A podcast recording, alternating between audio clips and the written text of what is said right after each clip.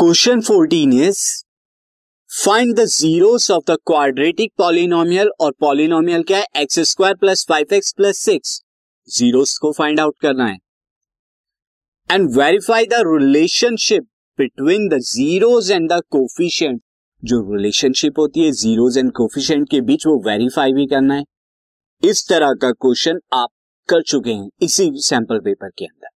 हम दोबारा करेंगे see so to get to find या फिर to find zeros of polynomial put x square यानी कि पॉलिनोमियल को हम ज़ीरो के इक्वल रख देंगे। अब ये क्वाड्रेटिक इक्वेशन बन गई, जिसके रूट्स आपको फाइंड आउट करने रूट्स के लिए क्या करेंगे? आप सिंपली यहाँ पर क्या कर दीजिए फैक्टराइजेशन करा दीजिए। सिक्स सिक्स के ऐसे फैक्टराइजेशन जो फाइव है थ्री और टू है इज़ इक्वल टू ज़ीरो अब x को कॉमन लीजिए, x प्लस थ्री यहाँ से टू को कॉमन लीजिए अगेन x प्लस थ्री फिर x प्लस थ्री को कॉमन ले लीजिए।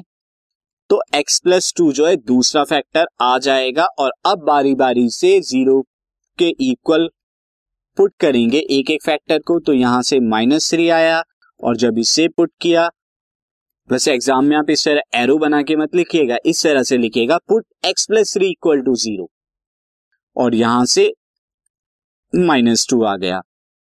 Therefore zero of polynomial of polynomial are minus three and minus two और पॉलिनोमियल क्या है? Polynomial is x square plus five x plus six ये है आपका।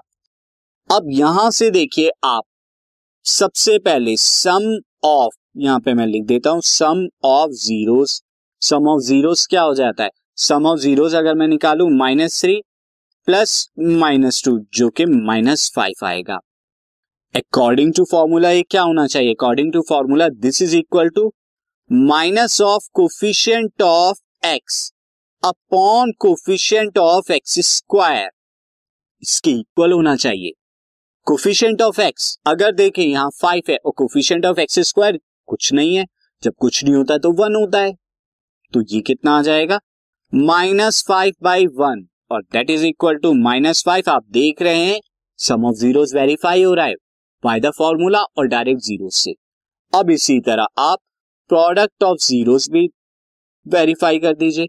तो प्रोडक्ट ऑफ़ जीरोस वैसे कैसे आएगा? Minus three into minus two, ये दोनों ज़ीरो को मल्टीप्लाई कराएँगे। सिक्स आ गया। By the formula it should be equal to constant term